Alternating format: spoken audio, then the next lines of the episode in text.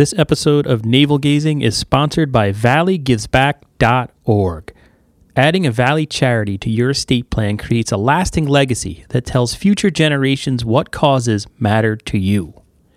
Your action will inspire others to follow your lead and make a difference. With a planned gift, you have the power to impact the Valley community forever without affecting your current lifestyle. Learn more at valleygivesback.org, an initiative of the Valley Community Foundation. Plan now, give later, and impact tomorrow at valleygivesback.org.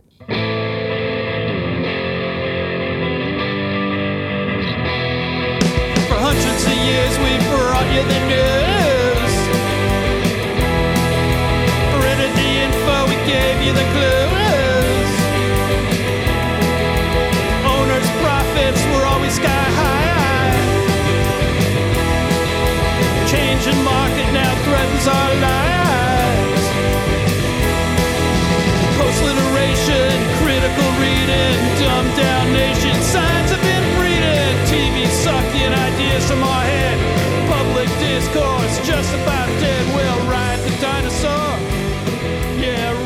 Hey everybody, welcome to Navel Gazing, the Valley Indy Podcast. My name is Eugene Driscoll, and my guest today is Amy Massette, the new principal at the Irving School in Derby. And if I was any kind of professional, I would have asked you, how do you pronounce your last name, and did I just butcher it?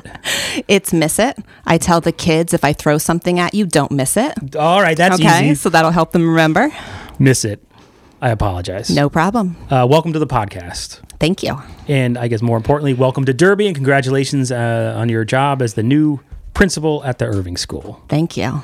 So I thought we were talking for a second before we went on. I, I envisioned this as sort of just a get to know you uh, podcast. You know, uh, we're two reporters at a nonprofit news site, and we don't get into the schools as much as we like to. We try to publish every press release that the schools send, but uh, I thought this would be a little more since you're brand new. Uh, parents can listen and, and get to know you a little bit. So Perfect. So where'd you grow up? Where are you from? New Milford. Oh, okay. So, uh, not in this area. I currently live in Waterbury. I've been there for about 15 years. That's where my husband grew up, and that's where we ended up staying and raising our kids. So switching back to New Milford uh, for a bit, I started when I came to Connecticut after working at a weekly. I worked at the News Times of Danbury, which was Oh, the, uh, really? the, the paper of Greater Danbury. So I'm somewhat familiar with New Milford. What was it like growing up there? It was it's rural, or I guess it's changed now. It's changed But what was lot. it like growing up It was. there? Um, I used to live uh, near the downtown green, near Canterbury School. We walked everywhere. Um, you didn't have all those wonderful stores on Route Seven, but you also didn't have all the traffic. Mm. So I, I guess it's a lot different from now. But it was. Um, it was a nice town to grow up in. and then uh, what type of work would your mom or dad do for a living, and brothers and sisters and stuff like that? I have one brother. He um, works for the state now for DSS. My father, um, longtime high school English teacher in Brookfield, since retired. Um, and my mother was a social worker in Danbury. Okay, so we got to ask Ethan over there, who's off mic and nobody can see him because this is a podcast. But he grew up in Brookfield and went to Brookfield High School. Uh-oh. So what? What? When did your dad retire? Like when was he? uh, Oh, um, about four years ago. Oh, so we got to ask. He probably, yeah. I'm sure he knows him. My father was in Brookfield for uh, over 30 years. wow. Okay. Yeah. I need some blackmail stuff on so, uh, you know, we had the new principal of uh, of the middle school in here a few weeks ago, and uh, she, her, her parents, uh, one of them was a was a teacher as well. So it's funny how this is it's passed on from generation to generation. Did you always kn- know you wanted to be a teacher growing up because of your your dad? yes and no. I started off playing school and wanting to be a teacher. And then in high school, I took a psychology course and absolutely loved it and thought that that's what I wanted to study and go into some kind of counseling role. Um, but then after high school, I was working as a nanny. I was working in daycare centers, um, wanting to be around kids. And I decided to switch my major and go back to elementary education because I realized that I could kind of combine both of the things I loved. So I could teach. Um, that would also give me an opportunity to, you know, help kids grow as a whole child. The the social emotional side of it too, which I still carry with me, you know, into my work every day. Where'd you go to college? Uh, WestConn.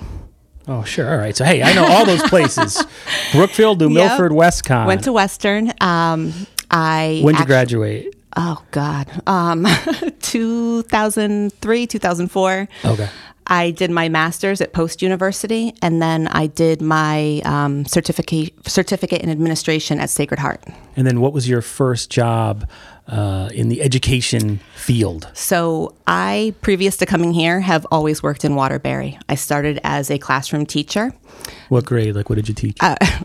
I was um, being the new person. Sometimes you get bumped around a lot. So my first years of teaching, I went kindergarten, fourth grade, back to kindergarten, back to fourth grade.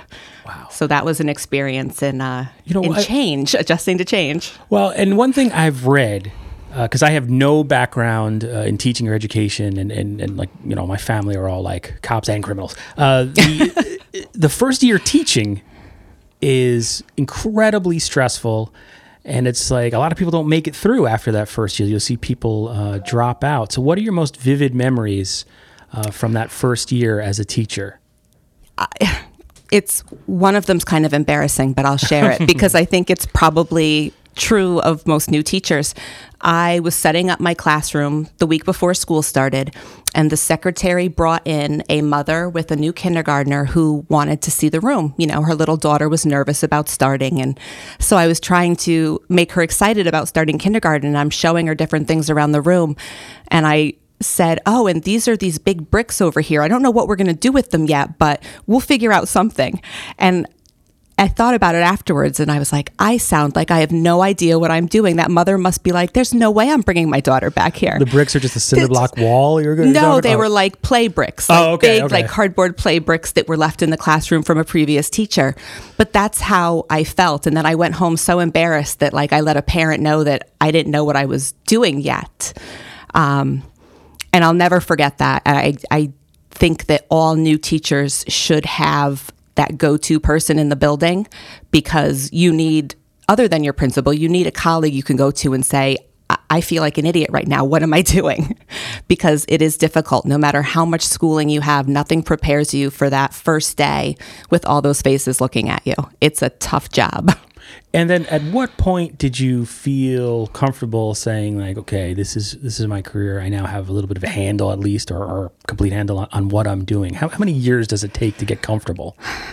I mean, I- can only speak for myself. I would say after the first maybe two years, especially having jumped from grade to grade, I realized that, okay, I can do this. Um, and I actually didn't stay in the classroom too many years. Um, I really, my passion is literacy. So I became a Title I reading teacher and saw small groups of students that needed reading intervention. Yeah, explain to me like what a Title One. That's a grant funded. position yeah for kids so who, who yeah need to be yeah in waterbury we're a title one district um, and so there was you know funding for so they, we just called them title one reading teachers basically it was a reading teacher um, and then from there i became a literacy facilitator which was more of a coaching position so we wrote curriculum um, but a lot of our time was spent mentoring new teachers, uh, receiving training in literacy practices, best practices, and then modeling them in the classroom for teachers. So that was a nice kind of step for me between teaching and going into administration because I had a lot of practice building relationships with teachers, coaching teachers. Um, so that was that was my next step. And you had said, I don't, I don't mean to interrupt. No, that's okay. What the heck? We're just chatting. Yeah, you had said literacy is your your passion. Mm. Like, what is that? Why why literacy? Like, what what is it? It's it's like teaching kids how to read. Essentially, is your Yes, and reading in general. I'm a big reader myself. I read um, a book for pleasure, probably one book a week I go through. That's my downtime. When everything's done, I get into bed and I read until I can't keep my eyes open anymore. And there's so much, I guess for me, and I'm going to sound corny for a minute, there's so much power in reading because you can teach yourself just about anything. You can escape if you just want to read for pleasure. There's so much power to becoming a, a skilled reader. So I guess it's my own love of reading and also, you know, my love of teaching. That's I feel like the biggest thing I can give to kids is that power to be able to learn or explore on their own through reading. Okay, and then before I'd interrupted you, you were going through your career at Waterbury. how many year? How many years did you work totally uh, in Waterbury, in or Water- total in Waterbury? Total in Waterbury, I was there 13 years. So Okay. 10 as a teacher or a coach. And then my last three years, I was assistant principal at Driggs School. It's a pre K to five school in downtown Waterbury. And then what made you uh, make the jump from uh, teaching? I mean, you've sort of talked about it already, but why go into the administrative side of things? When I started teaching, I was one of those teachers that said, I'm never leaving the classroom. I think a lot of teachers are like that. Um, and it, my father, being a longtime teacher, used to come home and complain about his administrators all the time. So, Which is probably any job, right? Yeah. Like Oh, Ethan absolutely. complains about me, I'm sure. The minute I walk out absolutely it's it's just part of part of working but um, you know he would always say once they leave the classroom they forget what it's like and i think that's a common sentiment i think i even heard rachel caggiano say that when she was with you two weeks ago um, and so I decided that after doing the coaching job, I felt like I could have more impact if I was working at a higher level and I could work with training teachers. I could help make decisions about practices in the school. Um, I just felt like I would have more of an effect if I could take what I'd learned over the years and now bring it to the next level. But I do, in the back of my head, always hear my father saying, Don't turn into one of those administrators. Don't turn into one of those that forgets what it's like. So I always have his voice in the back of my head reminding me of that. Hi, this is Eugene Driscoll, most likely interrupting myself to bring you a message from our sponsor, valleygivesback.org. Adding a Valley charity to your estate plan creates a lasting legacy that tells future generations what causes mattered to you. Your action will inspire others to follow your lead and make a difference. With a planned gift, you have the power to impact the Valley community forever without affecting your current lifestyle. Learn more at valleygivesback.org, an initiative of the Valley Community Foundation. Plan now, give later, impact tomorrow at valleygivesback.org. Just telling you, don't, yeah. and then when you look back at your, so how many years were you the assistant principal? Three years. three years. What uh, did you accomplish during that time? And I guess the, my other question: What does an assistant principal do? Because I, when I went to school, I went, it was a smaller school. We just had to. I guess there was an assistant principal. He, you get in trouble, you got sent to the assistant principal. So discipline is definitely a part of it. I think it's different in every town or city, and it even differs by school. Um, I was very lucky to work for a principal who was not just looking for somebody to do lunch duty and hall duty and discipline. He really wanted a partner, an instructional leader partner. So he let me take on a lot of projects that I wanted to do on my own. Um, and really included me in decision making. So I, Wh- what was the principal's name, or what is it? it, his name is Mike Therial. He's still there. Gotcha. So I feel lucky that I was able to work with him because instead of just learning the discipline management side of things, I feel like I really got a taste of what it's like to be that instructional leader and make decisions for the students and what's best for the building. Um, you know, one example was I really, you know, I mentioned before like my passion for psychology and that whole social emotional piece too. I do think it's our job to teach the whole child. Um, you know, a lot of kids don't come in with the same social skills or coping strategies that we'd like to think that we had as kids. I'm not sure if we did or not, but um, just like not knowing how to read, if you don't know how to get along with people, it's a it's a skills gap. So our job as educators is to figure out what those gaps are and help kids fix them so that they can be successful and happy. You know, that- so That's an interesting point because we, you know, we talk to people all the time. Like there's another podcast we do here. It's uh, with sports guys, a lot of old time Valley sports guys, and they uh, every once in a while someone all these helicopter parents. And now in my day, you know, we just slapped the kid on the back of the head and sent them on his way. And now I have a five year old and a seven year old because I was always like, yeah, that makes sense. Yeah, these kids are so they're all wimps today. But but then you're encouraged now at school to be a part of your kid's life. Uh, you're, the schools are so much more inclusive. I mean, Yeah. Irving Schools specifically, Very where they have community rallies where it's all about getting the community involved. Uh, so has that been a change? That's ta- I mean, that, that's teaching to the whole child, which maybe wasn't done at least when I went to high school. I think that I think that it comes down to looking at kids as individuals too. So part of the problem is that schools are expected to do so much these days. There's so much to teach. It's hard to keep up with curriculum. So I think what happened over the years is you know, you hear people say, well, kids don't get to play in kindergarten anymore. And that's not true. They do. Um, but we try and make it more academic based because we need them learning those academic skills also. Um, I, uh, I just lost my train of thought. Well, I, I had interrupted you anyway. You had talked about the whole school, and I went on my, my anti uh, No, helicopter I- parents are certainly okay to a certain point. That was my point. Yeah, I and I- so I do think it comes down to the individual child. Some kids are very independent, they're very outgoing to begin with, and some aren't. So sometimes I think what happens in school is because you have 20 kids sitting in front of you, you tend to treat them all one way. Um, at least that's kind. That was kind of my experience going to school growing up. So one of the things that I really encouraged um, my teachers in the past to do at Driggs, and this is kind of where I was going with him letting me take on some some real leadership roles, is I started doing um, a series of workshops with them on developing relationships, how to teach social skills. And there was some pushback at first because they want their focus to be teaching academics. But if a child isn't coming into school, you know, in a place where they're ready to learn because they're too nervous or they're too worried about fighting with this friend or They're crying every day. yeah, before they're out or you know whatever else may have happened at home, then they're not in a place where they can take in that academic information either. So we have to figure out a way to balance that. We can't not do our academic piece, but we have to make sure that we build those relationships and that sense of community. I think is so important because you want students coming to school feeling like they belong, like they're part of something. Because then even if they are nervous or having problems, school's a safe place. So now you're making this transition to the Irving School uh, in Derby.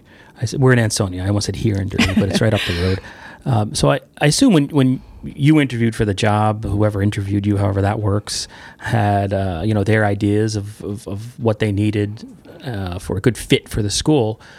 But at the same time, I'm sure you were probably interviewing them as well to make sure you're going to land in a in a place where you'll be supported and be able to flourish and all that. So, what was it about the Irving School specifically that attracted you to it? What are its strengths? Well, when I started looking for principal jobs, I I wasn't incredibly serious about it to begin with. I knew that I was ready to take that next step. I wanted to take on a principal role, um, but it didn't necessarily have to happen right away. I was happy at Driggs, and you know I'd built great relationships there. Um, but I stumbled upon the Irving listing, and I looked them up on the website and. I read about their core values, um, including Derby's core values, but then the individual school as well. And so much of it mirrored what I what I truly value as well. So, for example, they um, respect ourselves, respect others, respect our school, and that's been the Irving, you know, motto for years now. And my motto that I had brought with me to Driggs was very similar. Um, but instead of using the word respect, we use the word take care. So I talk to kids about we take care of ourselves, we take care of others, and we take care of our school. So right away, looking at the website, I was it was like ding ding ding. This fits right into you know what I really value and love. Um, along with they try to promote a love of literacy, so another you know passion of mine, and it just it it felt like the right fit. And then I was invited to visit Irving School after I interviewed, and I literally drove away with the biggest smile on my face. Everybody was so welcoming and warm. The school, you know, had these beautiful murals painted over the walls. It just felt so good to be there, and I wanted to be a part of that. And luckily, they wanted me to be a part of it too. So here I am. And Irving is a, a high needs school. Yes. Uh, there, there's a, a large portion uh, of the students there come from uh, fa- working class families, families that are near the poverty line, Yes. or at least, I mean, poverty line. I don't even know what that means anymore. It's like everyone's struggling and working for a living. I'm sure. Uh, Absolutely. Two two parent households that are that are both working. Uh, what, what are the challenges? Because a lot of times, you know, we write a story, and especially, you know, we write in general about a school, and the reporter just writes, you know, it's Mm-hmm. uh, uh, economically distressed uh, community, and you sort of dehumanize the whole, uh, the, you know, the students that are there. I think- Uh, so I'm, I'm trying to gently ask, like, what are the challenges to uh, to teach kids uh, where they're coming from families that are struggling financially? Right. And I, I think you kind of hit the nail on the head when you said sometimes it's easy to de- dehumanize that. Um, because at the end of the day, you really don't know. It's easy to judge as well. Um, you know, when you see kids come into school and sometimes they look tired or they didn't eat or, you know, their clothes might be dirty, it's easy to judge. But you can't because you don't know the circumstances that they're coming from. And as you said, a lot of these are families that are working very hard. They're doing um, the best they can do, and they're great parents. They just, as you said, are struggling right now. So, one of the challenges is making sure that we are supporting the families as much as possible. Um, we have the walking school bus. I don't know if you've heard about that. That started before me. I can't take credit for that. And that's a, That's- that's, that's where uh, a group of, of educators from the Irving School go around and, and collect kids for school. Basically, lack yep. They go on a walking tour every morning, and you know, kids know that they're going to stop at certain corners. They come out, and everybody walks back to school together. So And and the em- the the, the motivation behind that, correct me if I'm wrong, because there's been some stories on it where it's and the reporter kind of they do it from like a happy happy joy joy, which Mm-hmm. Yeah. is great. It's a great wonderful program, but also it has it's it's designed to get kids to school who might otherwise miss the bus, not show up for school. It's a- and that was a Yeah. major yeah. thing going on at Irving. That was Absolutely. the- And as a parent, I mean, I'm, you know, working too. My husband works as well. I have two of my own children, and there are mornings it's hard for me to get them to school. Yeah. You know, and I'm not necessarily struggling in the same way some of our families are. And that's what I mean by you have to to get rid of the judgment. Um, some of these are younger kids who parents don't feel safe having them walk to school by themselves, but may not be able to walk them because they have a sick child at home. You know, so we're trying to provide ways to help these families because at the end of the day, they want what's best for their children. And how did you find out about the the walking school bus? Was it just one of those things that you heard about? and you I like, it "Wow, was that's- it was on the website and I was excited about it because I'd heard about it before and thought it would be great in Waterbury, but you know we were never kind of able to pull it together. I went on the walking school bus when I visited, and so I actually got to experience it the the first day that I came down here before I was appointed, um, and it was great. The kids the kids love it. I think they feel special. You know, it's it's kind of a cool thing to be part of that walking school bus in the morning. Um, but that's just you know one example. There's lots of community resources out there, and we want to make it as easy as possible to connect parents with them. Uh, and in terms of, I know there's been a ton of stuff. I mean, you're, you're replacing Jennifer Olson, uh, who is has been promoted. She's a, a the a curriculum director, CIA. CIA, yeah. yeah, I can't remember the whole thing. I wrote it down, but. Uh, and I know uh, she uh, aided with a lot of grant money. Uh, was really concentrated on on school climate and improving all the things we're talking about in terms of the community, Yep. which had been an issue in 2006, 2007, 2008. Uh, you know, including you know safety that kids felt safe in school and were free from bullying and all that. So uh, I know that's all on the rise. And then the other side uh, is these test scores. And Before we went on, Mike, I was uh, admitting that I'm a moron. I have uh, there's nothing as difficult uh, than than trying to make sense of test scores uh, in Connecticut. Uh, and we're you know I'm not an education reporter, but how is that going? Because what happens, and I'm sure a lot of I'm sure a lot of parents have trouble too. Because man, I'm a parent, and then you so you end up putting like Irving School, and then you get like GreatSchools.org, whatever that is, and it just has like one sentence or one word summary of of Irving School. It's just like no good. So how are the test scores going? What are the challenges uh, in that regard?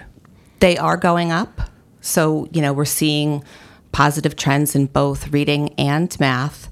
Um, but there's a lot of room for growth. And it's there's a lot of room for growth at Irving, but there's a lot of room for growth across Connecticut. Um, you know, with the switch to Smarter Balanced testing, it looked like a lot of districts all of a sudden their test scores dropped but you know it's a completely different assessment and so now we finally have a few years under our belt and we can start to see the trends and they are going up. Um, and you know kind of like i said with the child if they're not coming into school in a place where they're ready to learn they're not going to take in that academic information. So all this work that jen olson did to build that great community at the school and that safe positive climate for the kids is putting them in a place now where we can really start to focus in on the academics. Not that they weren't before, but you have to have that safe climate in place so kids are coming to school ready to learn. And It's like a foundation almost, like a yeah, foundation absolutely. of a house. I mean, think about it. If you go somewhere to learn something new and you're sitting there and you're nervous, you don't feel good, you didn't eat breakfast that morning, um, you're tired, you're worried about the guy next to you because he keeps, you know, looking at you funny. Versus going to a workshop and you know people are chatting with you. You have a full stomach. You had a good night's sleep. Um, you know everybody's saying hello and smiling. Which one are you going to retain more from? Which one are you going to go home and be like, oh, you know, I learned this today. I, it's it's the same for children. And that's caring for the whole child, teaching the whole child that you had so mentioned. from what I can see, walking into Irving, um, that that climate's there. The community is there. Um, that sense of safety and relationships is there. It feels like a family. I actually surveyed the teachers um, when I first got there because it's hard starting in the summer because you know you're trying to plan, but there's so much unknown. You're kind of alone to a certain extent, I guess. It feels It's- that way a little bit, but the teachers have been great. Staff, I was there when the summer program was going on, so I Yeah, met when, a lot when of did you staff. start? When? July 2nd. Okay. Yep. Um, but I surveyed the teachers, and one of the questions was if you could use one word to describe Irving, what would you use? And honestly, about 50% of them used the word family. So that's that's amazing.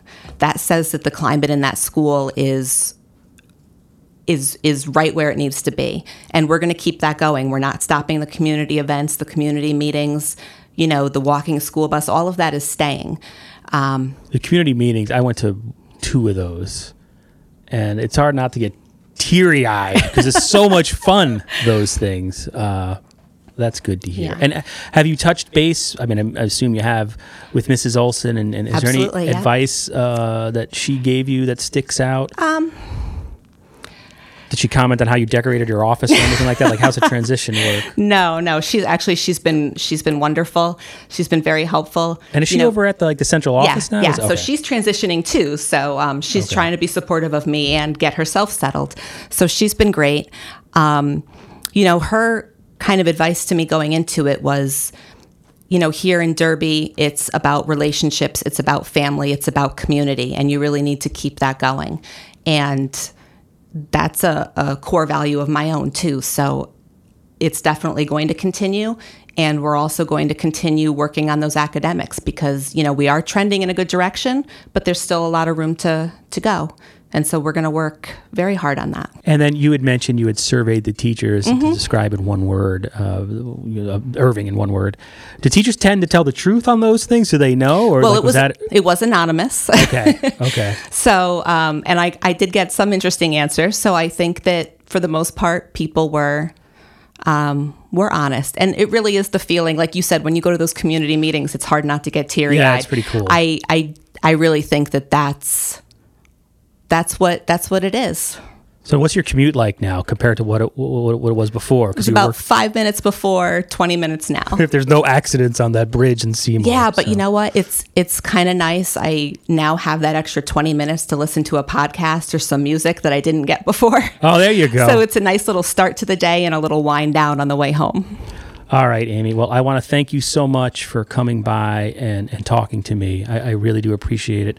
And uh, congratulations again, and best of luck in Thank your first you. year in Irving. Do you mind if I plug two events? oh, absolutely not.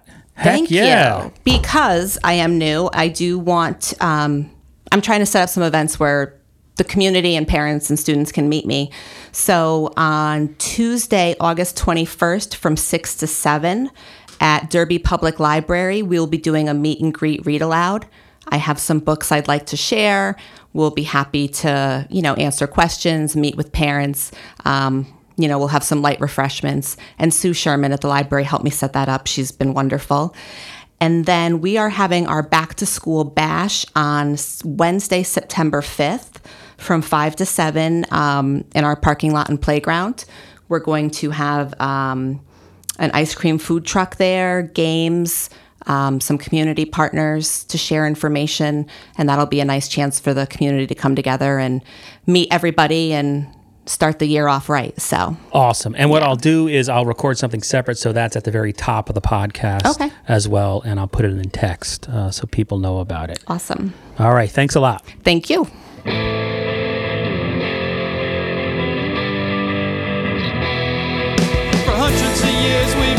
You the news. Printed the info, we gave you the.